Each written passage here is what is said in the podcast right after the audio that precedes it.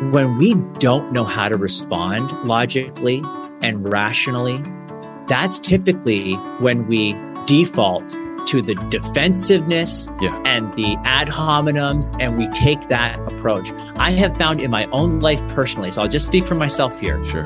When I understand, when I can spot the error, it's less offensive. I don't get all heated.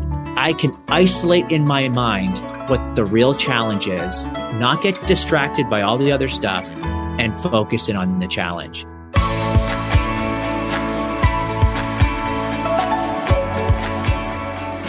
Hello and welcome to Candid, where we never settle for less than the truth. I'm your host, Jonathan Youssef. Each week, we'll tackle tough issues, answer your hard questions, and take a candid look at the Christian faith. This week, we'd like to thank Sally H.E. for her review. She says, found out about this podcast through an article about Ginger and Jeremy Vuolo. Enjoyed it and the other shows. Interesting.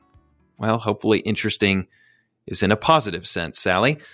We do thank you for listening and leaving a review. How do we share the gospel with unbelievers when we feel ill equipped and we don't know all the answers? How can we help someone who is experiencing doubt or going through their own deconstruction? I invite you to join me today as I welcome a guest who, within the past two years, has blown up in the social media world especially on TikTok. Tim Barnett defends the gospel through TikTok, Instagram, and Facebook platforms under the handle Red Pen Logic with Mr. B.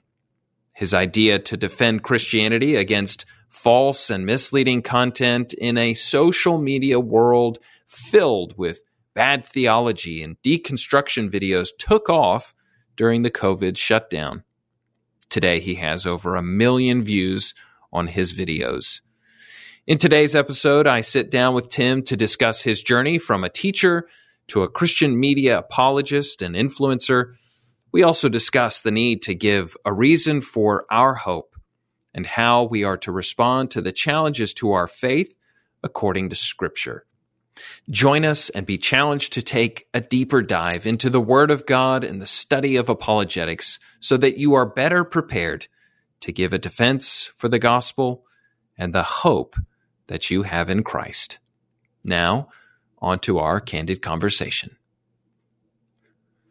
Tim Barnett, thank you so much for taking the time in your very busy schedule to come on to Candid Conversations. I'm really looking forward to this conversation. Okay, I want to come to your story in a minute, but I think there's a couple of things we need to lay out because of how prevalent and how pervasive this sort of bad theology and deconstruction uh, videos and mentality and, and thinking are within that social media sphere. Because I think we may know a little bit, but to the depths that you're exposed to it and aware of it. Yeah, th- this is uh, it's a good place to start. Yeah. Um, you don't have to be on social media very long to start to be overwhelmed by the bad ideas that are out there. Um, for example, I've only been on TikTok for one year. We started last October, and I could not believe the content that's out there. I mean, it is, I tell people it's probably the most ungodly place on the internet. Okay. But it's also the most popular Yeah. social media website. And so people were asking me, why aren't you posting on TikTok? And I thought, I don't want to learn another platform. Right. And yet there was all these videos that people were sharing with me Yeah. saying, what do you say to this? What do you say to this? What do you say to this? So I hopped on there and I found a couple videos to respond to. And to my surprise, those videos received hundreds of thousands to even millions of views.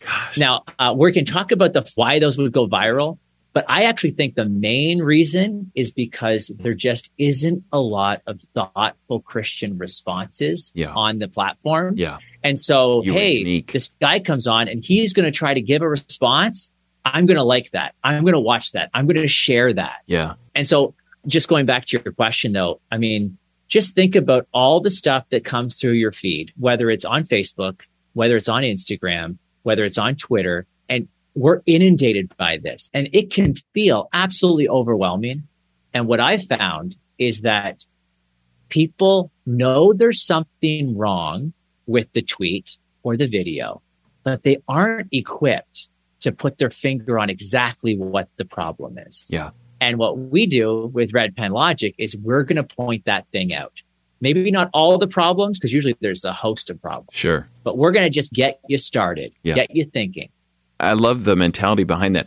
Facebook and, and Instagram and all, they're, they're these algorithms that sort of create echo chambers, right? So, Yeah. what I'm thinking is a lot of what you're saying may possibly be unknown to a lot of our listeners because if they are of a particular generation or have certain political affiliations or whatever it may be, they may not even know that these things exist. And so where Yeah. they hear about it is their children, their grandchildren. I mean, even if you're a younger person and you're conservative, you're a Christian, you may not be exposed again to the some of the arguments that are coming out. Um, maybe they encounter them at school from a friend or, or something like that. But but I, I just realized as you were describing that, I know that if I think about my feeds on social media, I really don't see those things very much. Yeah. But again, they are prevalent and they're being watched and consumed by most of the people around us. Yeah. So just kind of like exposing our people to some of that reality. Yeah. So there's a couple of things going on there. The way the algorithms are set up, it's you're right. It's based on interest. So if you're interested, it you know TikTok will put something in front of you, Right. and if you just swipe through really quickly, then you've told the algorithm you're not interested. Yeah. And so what they end up doing is kind of feeding you with more of the stuff you like than what you don't like. Right. But oftentimes, you know, if you like something about God and then there's this video over here from an atheist and he's Oh. talking about God Interesting. and he's hashtag, you know, hashtag Christianity or something like that. Sure. Then all of a sudden that ends up in your feed. Yeah. And so, for example, there was a video um, that we responded to not long ago, and it was a woman who had deconstructed her faith. And what she means by that is she left her faith. Yeah. And um, although that term can mean a lot of Yes, different right. things, we- I understand. Talk about. Yeah, and the video was titled Five Bits of Church History That Made Me Question My Faith." Mm. And then you got all these hashtags. And for whatever reason, that video showed up on my feed. Yeah. And I thought, interesting. And I think I'm not alone in this.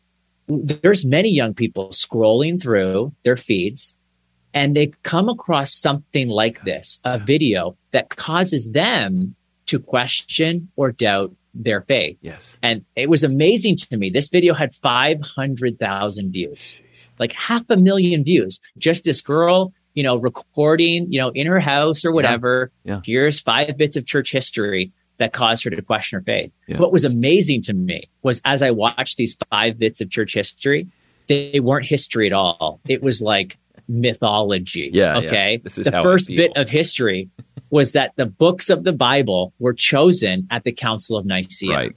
And I just thought, this is like Dan Brown stuff. Yeah, you right. know, this is Da Vinci Code stuff. This is not legitimate history. Right. And it actually caused me just to feel oh like the tragedy Yeah. of this situation. Yeah. She questioned her faith and left her faith, probably for a host of reasons, With but at least, as she says, for something that never happened. Yeah.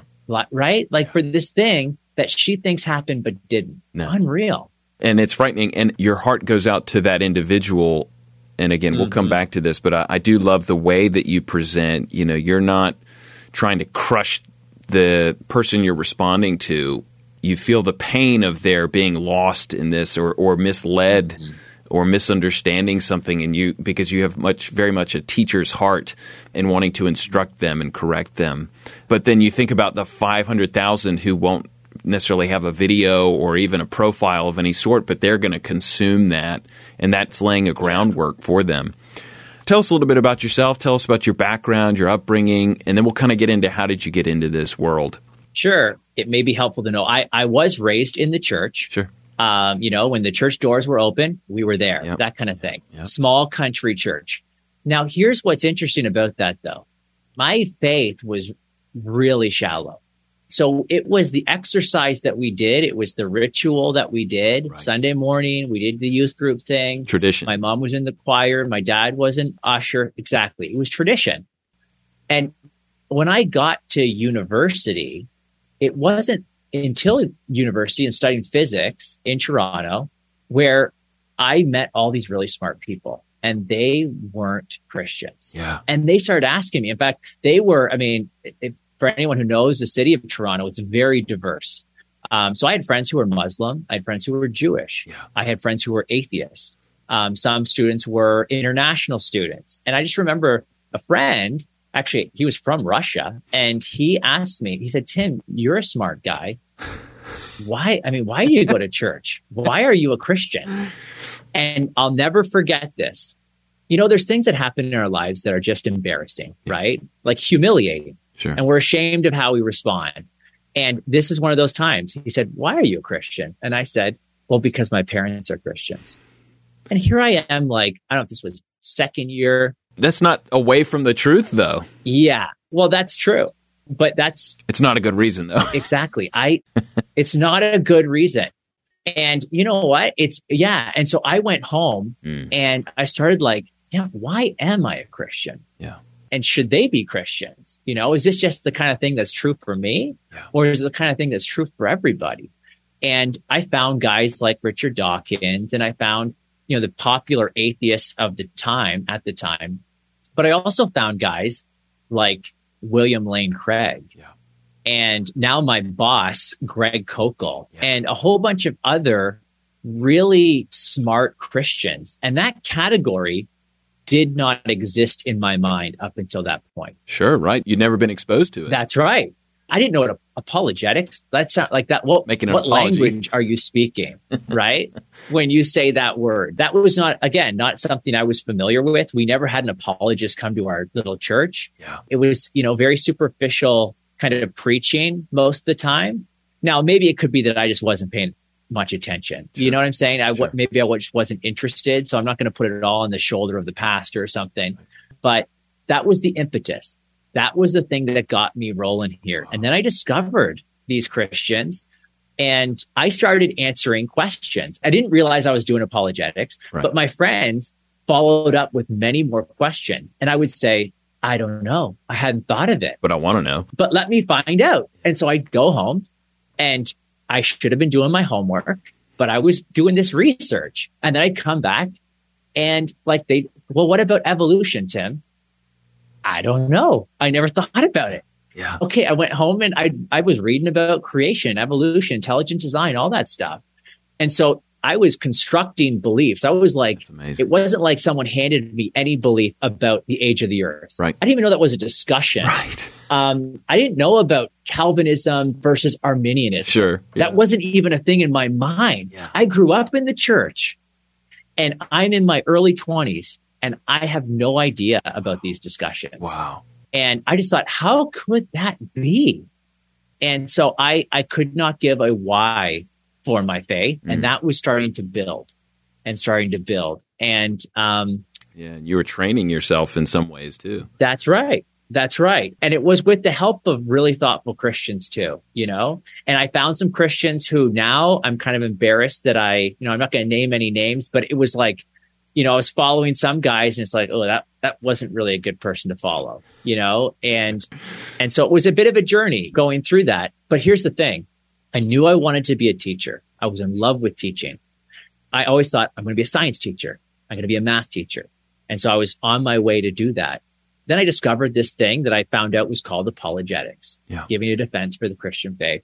And Said I I've been doing that all these days. I, I want to teach this. Yeah. I want to teach this. And um, we could fast forward. I worked in the in the private system for a while. I worked in the public system Yeah. for a while, Yeah. and that was just really interesting to navigate as well. Um, I taught biology. You know, I taught physics in the public system, and uh, I ended up leaving teaching. My wife said, "Tim, if you're going to make a go at this apologist thing, Yeah. let's do it." And so, if you want to go get your master's in philosophy, I'm all for it. And I thought, I love this woman. I mean, she is amazing. Yeah. And uh, she, like, we, it kind of upset our lives a little bit because my plan originally going to be a teacher. And if you're a teacher in Ontario, Canada, you make good money. Sure. I know it's not the same everywhere, but here you get benefit, all that stuff. Yeah. And I was leaving that to take on debt and become a, a student. And um, it was actually taking that step of faith and just putting myself out there. I was emailing churches and whoever would let me speak, you know, and I ended up going to a teacher's convention, speaking kind of in the broom closet, you know, put the apologist in the broom closet, but the room was packed. Wow. I did a talk on what every student needs to know about science and faith. Oh, and wow. teachers were like, I want to know about that. Yeah. And they ended up inviting me back the next year, gave me six sessions. Sean McDowell was there as the keynote speaker. Wow. He ended up watching me do one of my sessions. We went out for dinner. He said, I want to help you. And he's the guy that introduced me to Stand to Reason, Greg Koukl, the ministry that I now work Wow. for. That's kind of my journey. And, and it, it- to me, it's unbelievable. I feel like I've been just riding on a wave, you know, God's been doing so much and I'm just kind of holding on. Yeah. And What an adventure. of course, I've been working hard as well, but there's a sense in which when you partner with God, it's just amazing to see what he does in our lives. Absolutely. Okay, so that got you into that sort of apologetics world and, and the stand to reason. Uh, but then there's obviously there was uh, this sort of the Lord opening the door into the the social media sphere, which is, I think, you know, as your profile describes, like it's so absolutely necessary. And we just said it earlier that it was no one was actually giving a response to these people mm-hmm. from the Christian perspective on these platforms. So, so what was it that sort of brought you into that world, into the sort of TikTok, YouTube environment? Yeah, that's a good question. I blame the pandemic. Okay. Uh, so As this is where I had this. Yeah, I had this idea in my mind to take the red pen out and like I used to do when I was grading, you know, physics papers or, or math tests or whatever. And what we would do with the red pen is we would correct students' work because we wanted to see them succeed. We wanted to, to see where there was a flaw in their thinking or maybe, you know, some assumption that they were making and Yeah. Kind of expose that. Again, not because I want to hurt their feelings. I want to put them down. I tell people we correct. Teachers correct because they care. Yeah. If we didn't care, then we would just put a number or whatever at the bottom of the page Or nothing. and we don't do that. We we will fill the page with red ink.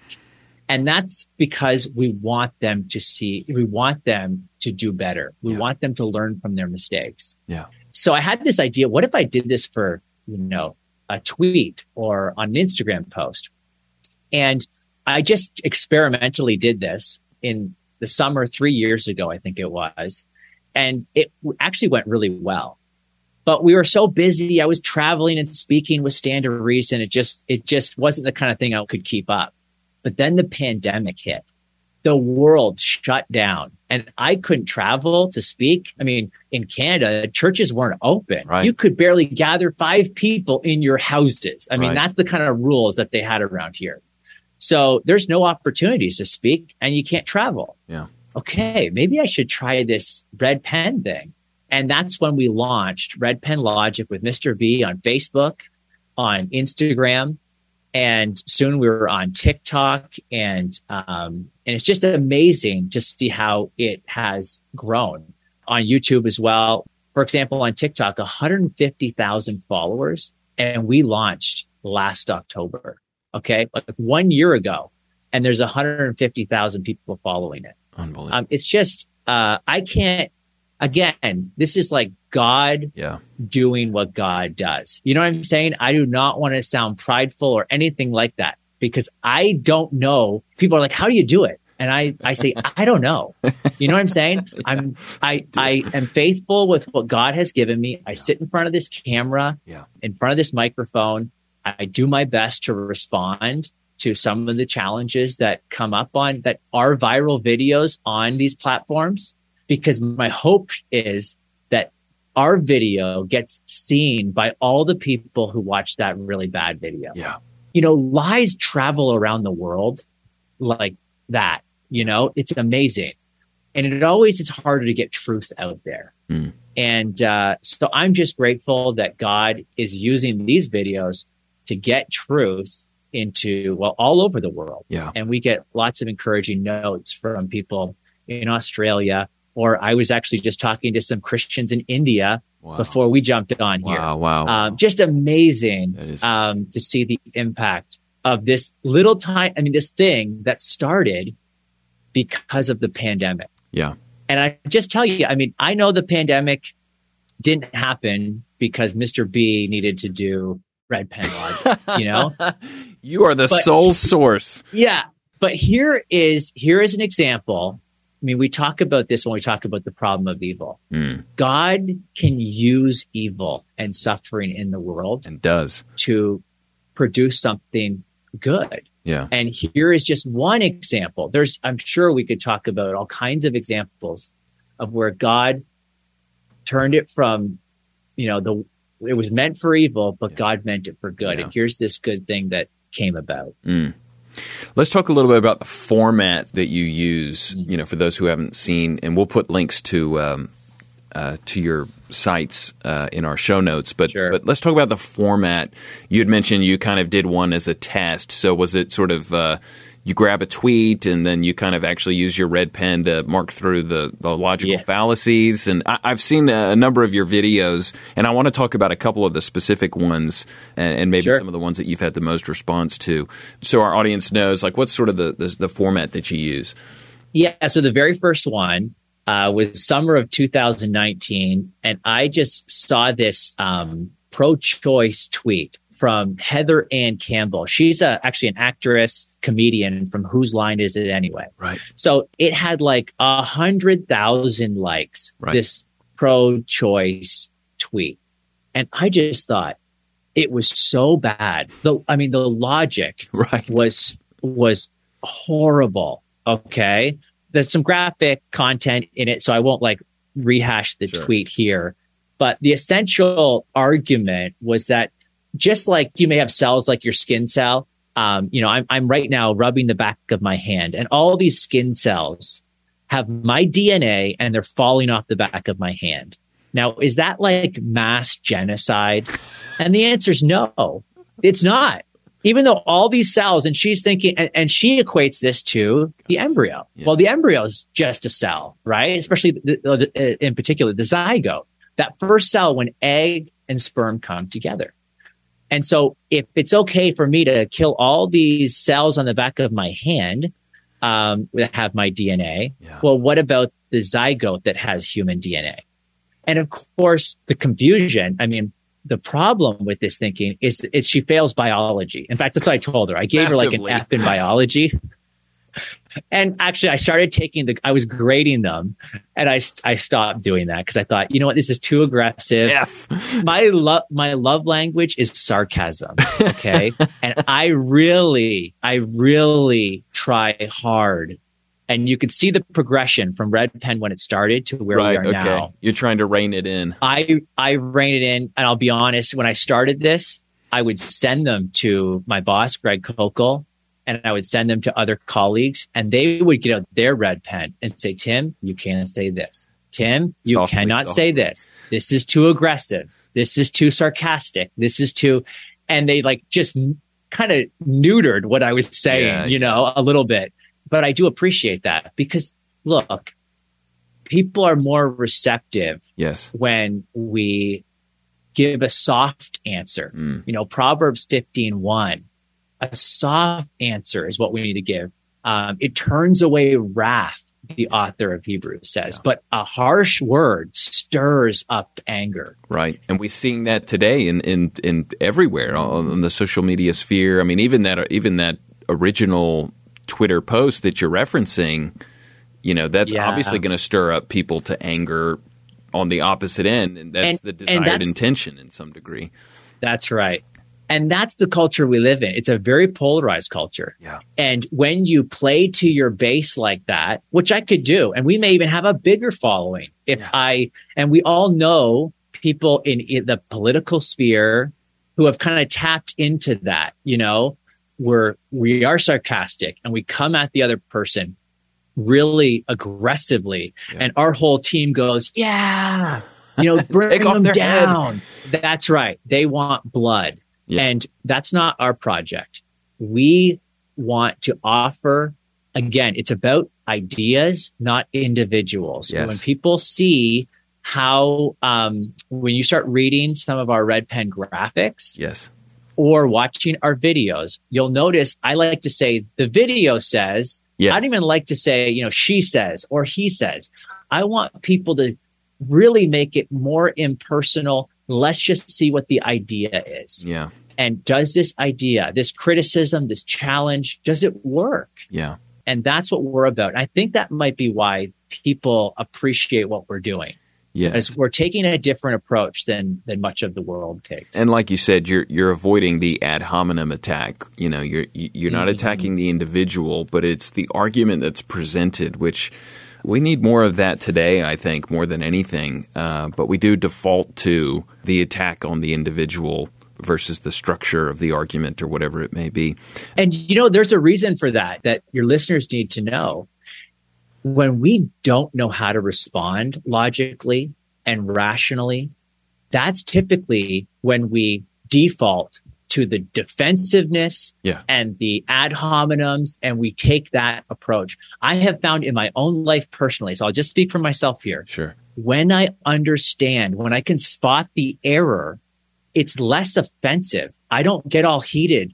I find that now, as opposed to the past, yeah. I can talk to people who scream in my face, who uh, call me names. And it actually, there's like this calming feeling that I get because I know, well, that's just an ad hominem. Yeah. That's just rhetoric. That's tangent. Yeah. I can isolate in my mind what the real challenge is, not get distracted by all the other stuff mm. and focus in on the challenge. And when you are, when you're trained to do that, it, there, it frees you from yeah. all that defensiveness and all that aggression yeah. that we have. And uh, so people often ask me, Tim, how do you sit there with a calm face listening to these videos and whatever? And it's not just because you're Canadian. Yeah, that's right. It's that might be part of it. It's uh, you know the the niceness of being Canadian. No, just like everybody else, I need to keep myself under control. Yeah. Self control is one of the fruit of the spirit, right? And I want to exercise and model that for our audience. But that doesn't come just like, I'm going to do self control now. Right. No, no, this is something that you have to work toward uh, with the help of the spirit. Mm-hmm. And I want to make sure people understand they can do it too. They can do it too. When you start to understand how to think critically, then it becomes a whole lot easier to stay focused on the challenge. Well, and I think that's a perfect transition segue to the to I guess where we can go next, which is, you know, what do you say to the person who has heard all the arguments but they feel like, "Oh, I need Tim here to help me answer this. I I'm not I'm not equipped. I don't I don't have time to, you know, go and read all these uh, you know, volumes yeah. of books."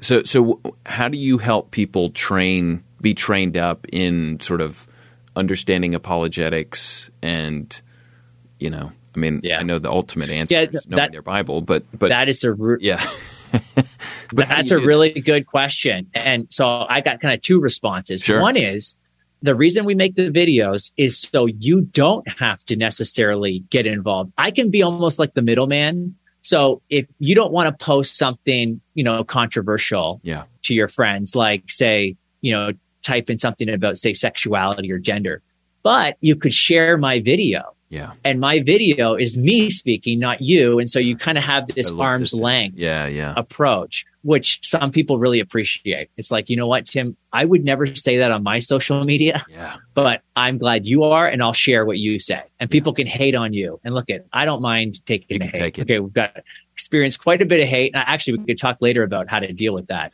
But the second thing is that we have a philosophy at Stand to Reason, and that is in every conversation, I don't necessarily need to get to the gospel in every conversation. Right. Now, that may sound strange to some people out there. Sure. Okay. Because the reason I do apologetics is to defend the gospel. I actually think of apologetics as answering gospels.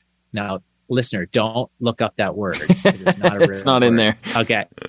No, a gospel though, it helps you remember it's, it's, I'm answering obstacles to the gospel. Yeah. Gospels. Yeah. And that's what we're about. And so every time you see a video, it's like, Tim, why are you picking on this or picking on that? Well, first of all, I'm not picking on anything. I'm responding to something that's already out there. Yeah.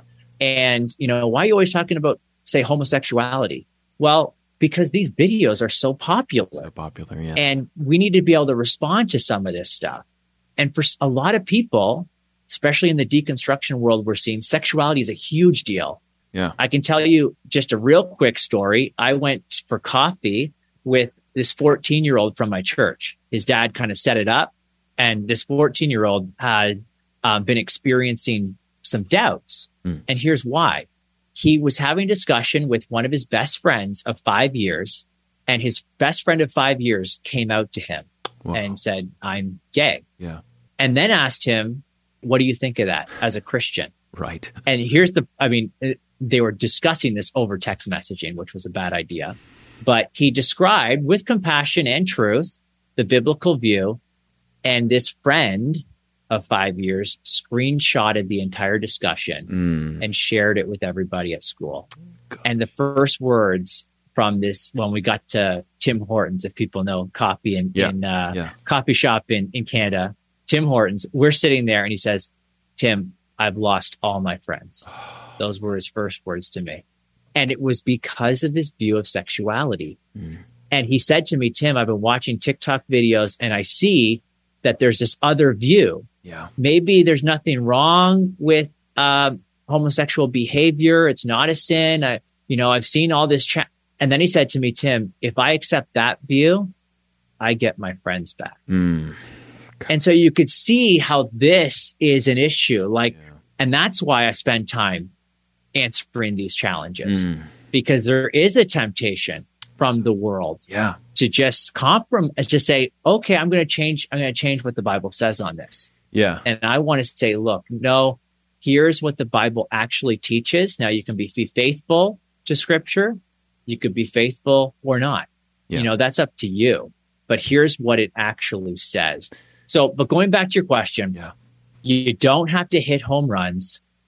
All you need to do, I know it's a daunting task. I know it can be scary. Just step up to the plate and put a stone in someone's shoe. That's our motto. Yeah. And I find that that takes the burden off my shoulders. If I, if I'm in a conversation or I'm making a TikTok video or I'm doing a red pen, I can't respond to everything.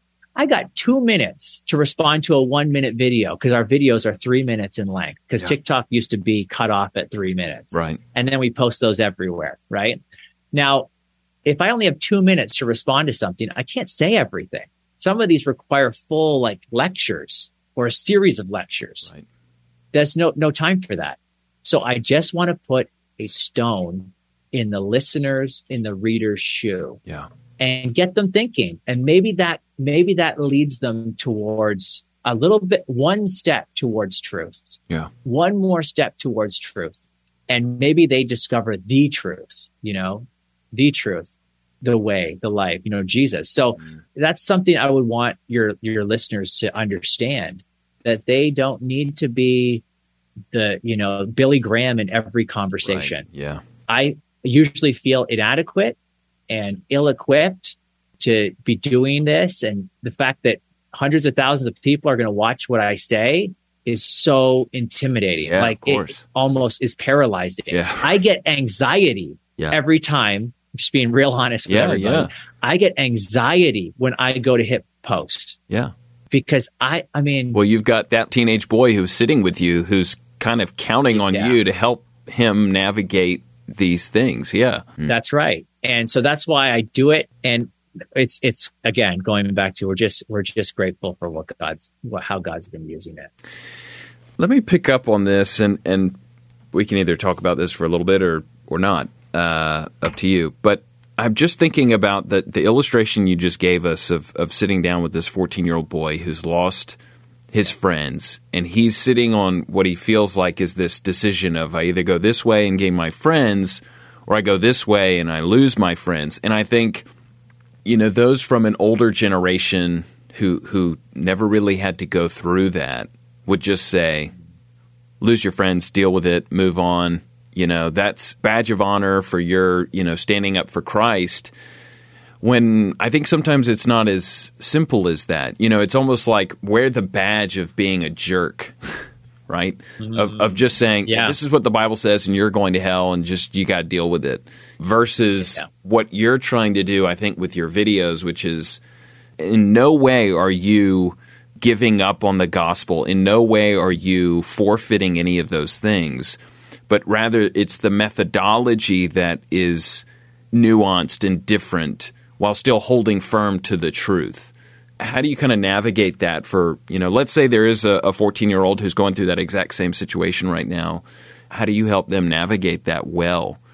Yeah that's good. Um, i don't know if I've got it all figured out. Sure so no. i'm just i'm i'm learning as i go. Yeah. But you're right. There is a sense in which i know people that have lost friends and it had nothing to do with the offense of the gospel. It had everything to do with the offense of the person. Right. They were offensive right. in their approach. Right. They were jerks, you know, for lack of a better word. Which Peter tells us um, not to do, where he makes his apologia, his defense of the gospel, right?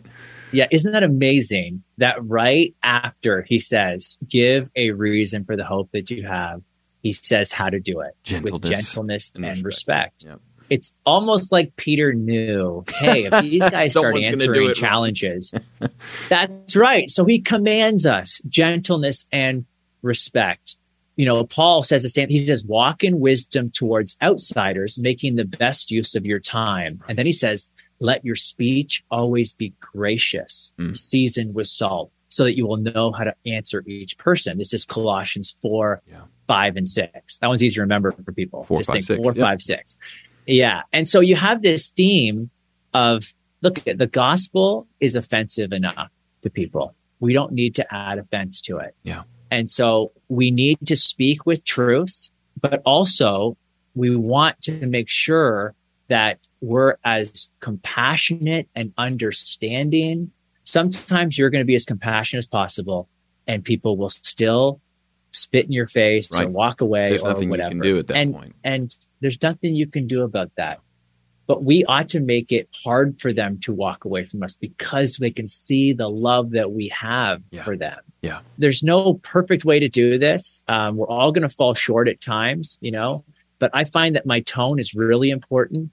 Yeah. And so when I record a video, I will watch it back and I'm watching for eye rolls. Yes. I'm right. watching for um, sarcasm, sarcasm, tone, all those things. Yeah. There are videos that I made early on on TikTok, and I watch them, and it's like I'm I cringe, you know, and it's like, oh, Tim, watch your face. yeah. You know, Greg Koukl, my boss, he calls me rubber face because, you know, when, if people watch my, expression. you know, I can make my eyebrows go all over the place right. and I like, I wear my emotions sure, on my yeah, face. Yeah, so my wife says the same thing. Sure. She's like, when you're listening to Tim, she's like, you gotta watch your face, you know, because just listening, yeah. I get maybe this like stern look on my face. Right. Like I'm, I'm just thinking about what they're saying, but there's something going on here. And again, that's something I personally need to work on. Maybe you got a smile on your face the whole time and so you're good. Right. But we all need to figure out what are the tells? What are the things that we personally need to work on so that when we are communicating, mm. it comes across as compassionate and loving and gentle as possible. Yeah. And uh, so those are a few things that I work on, and and each individual is going to be different for yeah. that. No, I think that's very helpful to consider for us. Okay, let's talk a little bit about uh, what have been the the videos that have gotten the most response that you've put out, or rather, what were the the biggest response videos that you've responded to? Yeah, so that's a good question. You know what? On YouTube, uh, it's weird how different platforms Yes. um, have different things that will, you know, yes. go viral or, or whatever. Right. Our most popular video was the last video we did, which we put out two weeks ago. And it has 180,000 views on, uh, YouTube, which is pretty good for us on YouTube. We've hit millions, uh, like 3 million on, on Facebook and, and a couple million on, uh, on TikTok. But for some reason, hitting like a million on YouTube is really difficult. Yeah. I don't know how the algorithms work or whatever.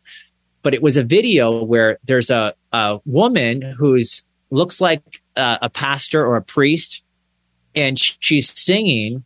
The word homosexual was never in the Bible, and it was added in 1946. This is a very popular challenge right now. There's a documentary that's coming out. I think she was the first lesbian ordained in the Lutheran Church, if I'm not mistaken. Okay. Okay. So there you go. I didn't even know her backstory. I'm just, I see this video pop up on my feed. Yeah. And I'm like, wow, like, I don't know if it had a million views or more. And it was like, this is, that means this is worth responding to. Yes. Right. Because a lot of people like this and they're being, they think it's a good argument. Right. Even though there really is no argument in it. Sure. It's just they, Sure. they think it's a true assertion. Right. And so let's talk about it. And so uh, a colleague of mine, Alan Shlemon, he specializes in sexuality and gender and these issues. He's like my go-to guy when it Yeah, comes to these topics. I'll give him a call. Usually say, "Is this the right track? You know, is this what you would say? Am I, you know?"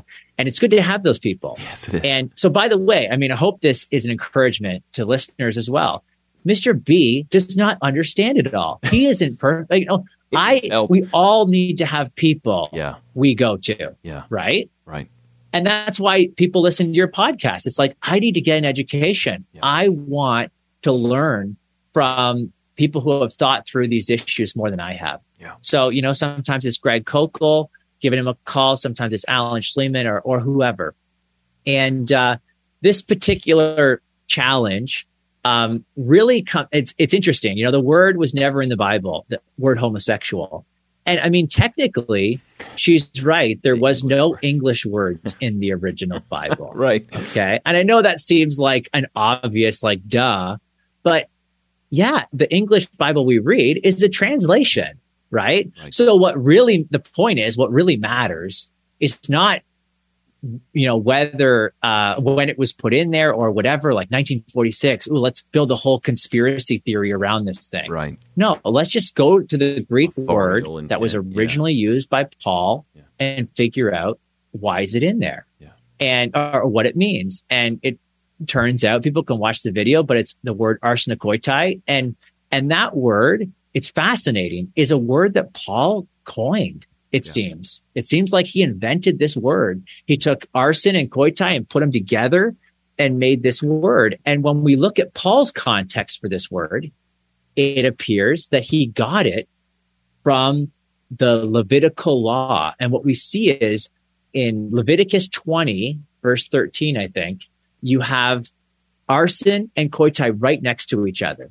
And this is the prohibition. I, by the way, universal prohibition against homosexual behavior. Yeah. You shall not lie with a man as with the woman. It's an abomination. Yeah. And it goes on to say that they're both punished for it. They're both put to death under that law, which tells us it wasn't just like, you know, the claim that it was pederasty, Right. like men with boys or master slave. No, that if it was, uh, in the context of assault or rape or something like that, well, then the passive partner, the Right. assaulted partner Would not have been. wouldn't have been put to death. Right. And we can back that up with scripture. We can show that there's, there's precedent here. The reason is because these are two people that both are consensual, because that's often the argument. It wasn't Right. consensual. Well, that's, you know what? When it comes to scripture, what they're talking about is the behavior itself. Yeah. And that behavior was prohibited. Mm. It doesn't matter if it was loving and consensual and monogamous.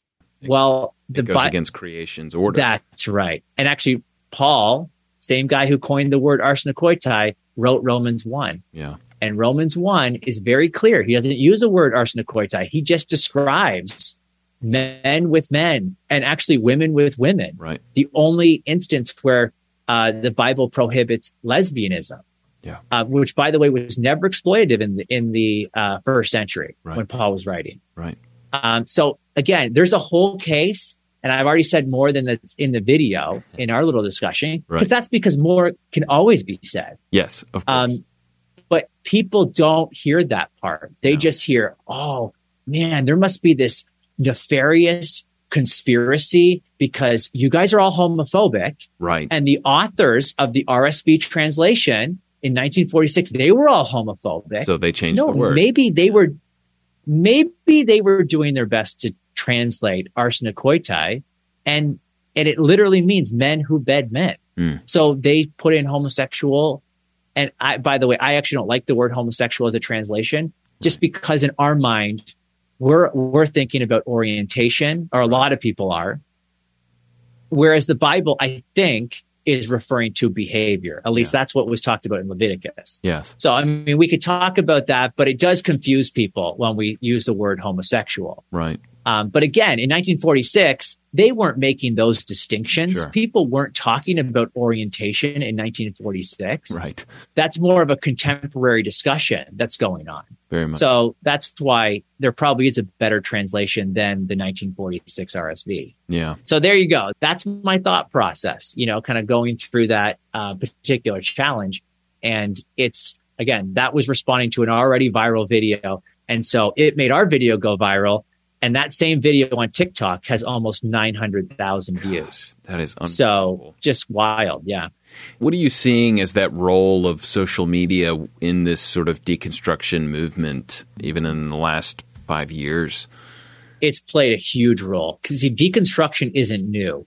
Right. The way, I mean, the way deconstruction, that word is applied to faith is new. Yes. It's a word from, you know, Derrida and, and so on, but people are using it in the context of faith.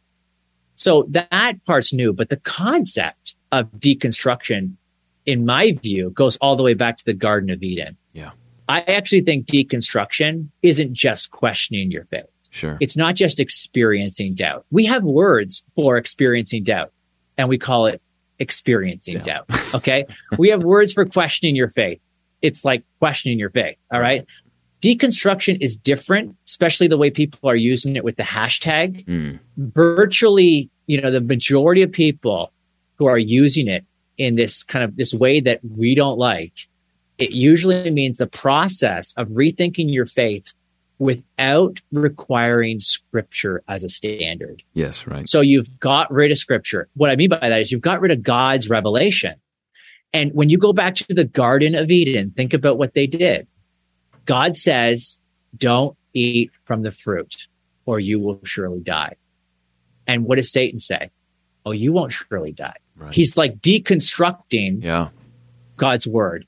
God's word, his revelation is not the standard. You know who's the standard? You can be the standard. You can know good and evil for yourself. Yeah. And so to me, this whole deconstruction thing goes all the way back to the Garden of Eden. And it's, it's been going on ever since. Yeah. When you think of the Jews, we write about this in our book. Think about the Jews sacrificing their children to Moloch. How does that happen? Right. How did the Jews end up sacrificing their kids? When you read scripture, yeah. God says, you should not. This is abominable to me that you would do this. It did, he says it didn't even enter into my mind that you would do such a thing. So they didn't get the idea from God. Right. They got it from looking at the surrounding culture and thinking, our God must be like that, Mm. must like this too. Mm. And so they didn't follow scripture.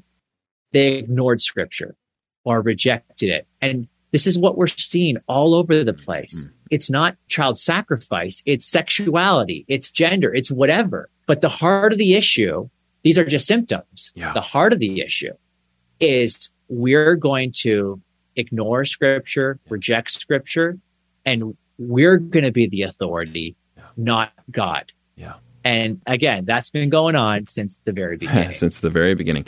Well, you had mentioned at the beginning uh, you're working on a book with Alisa Childers. Yeah. Can you tell us a little bit about that? What that's going to look like?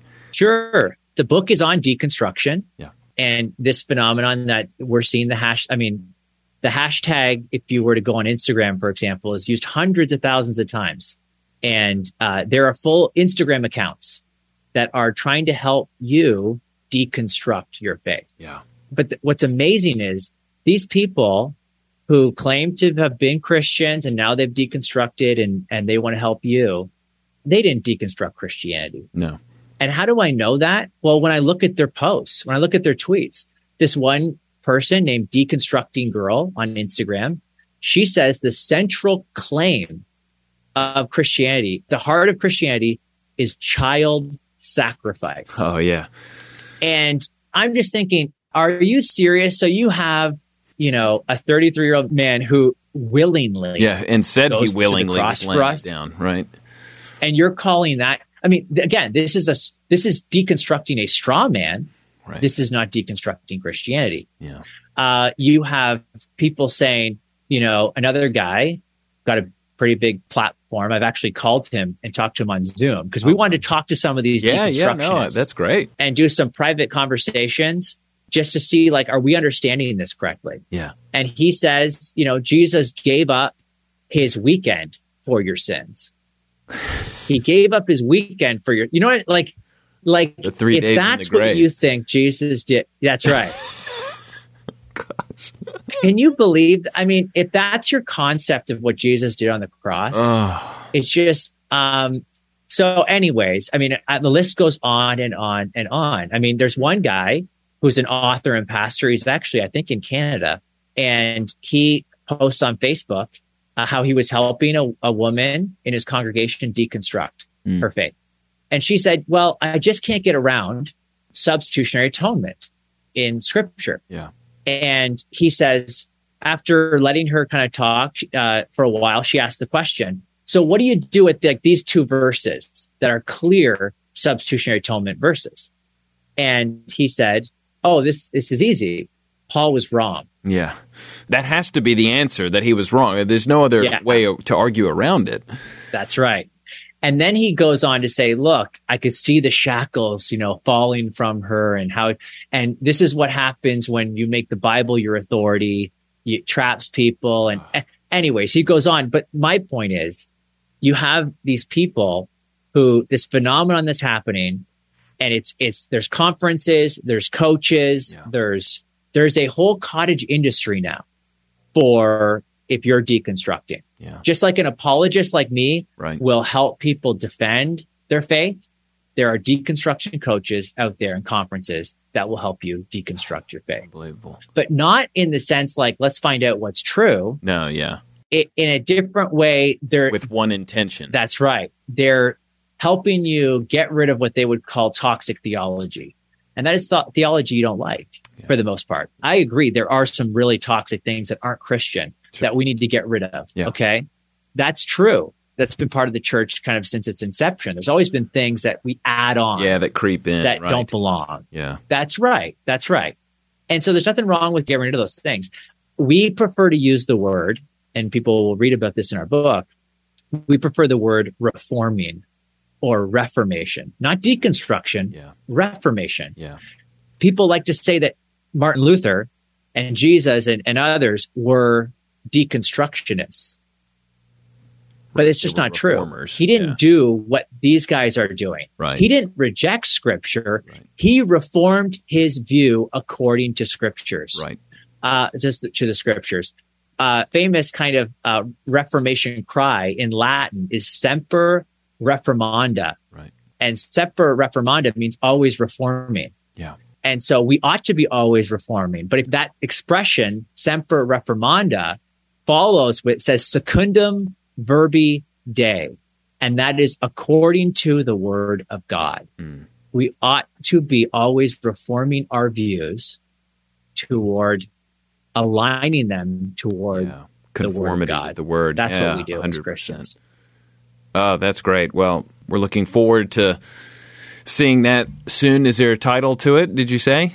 You know what? There there was a title, Working but on now it's it might be changed. So Tyndale, we're kind of going back and forth. So I can't I can't give Sure. you a title at the moment. Sure, sure. Um, but uh, you know what? You'll have to have me back on. Yeah, no. Maybe what we'll do is well, we We'll could you and Alisa we could together. do man. Alisa and yeah, and we could kind of outline the the whole book. But it's due. We got to submit it to um, Tyndale January first, and hopefully you'll see it out 2023 summer earliest, probably spring. But but we'll see how quickly they can turn it around. Well, we look forward to that when it does come out.